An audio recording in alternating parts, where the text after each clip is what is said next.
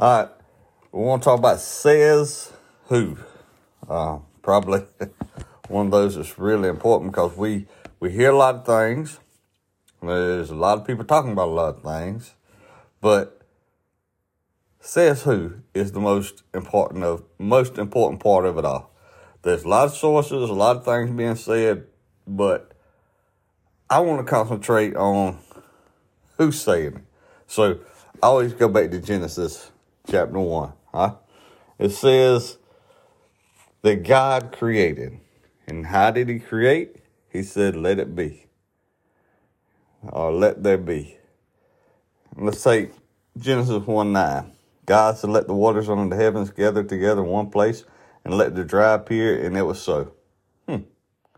God called the dry earth, and the gathering of the waters called seas, and he saw that it saw the good. And God said, Let the earth bring forth grass, herb yielding seed, the fruit tree yielding fruit after his kind, whose seed in itself upon the earth, and it was so. So, God said it, God created it, God put it all together. Now, this is why it's so important, okay? So important part.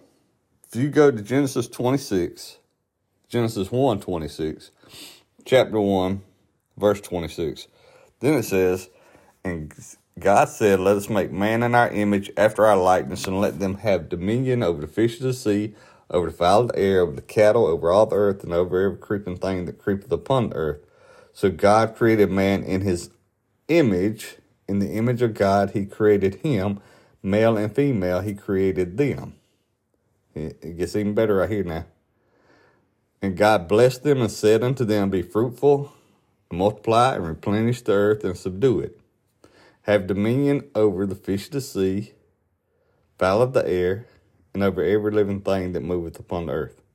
So, many people say many things, but this is the most important one, y'all.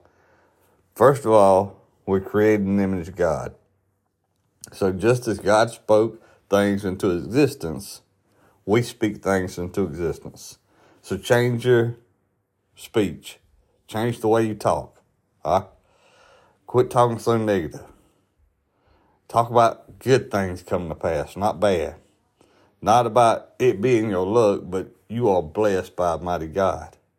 So, most first of all, the most important person that speaks things into your life is God Almighty.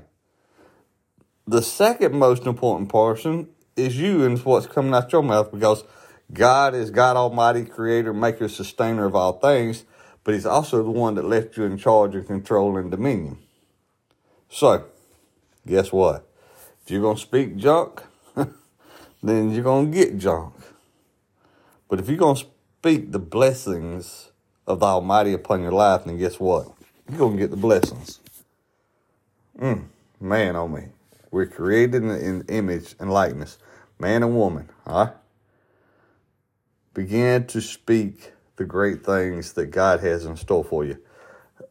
And if you don't know, read it. he tells you everything that he has planned for your life.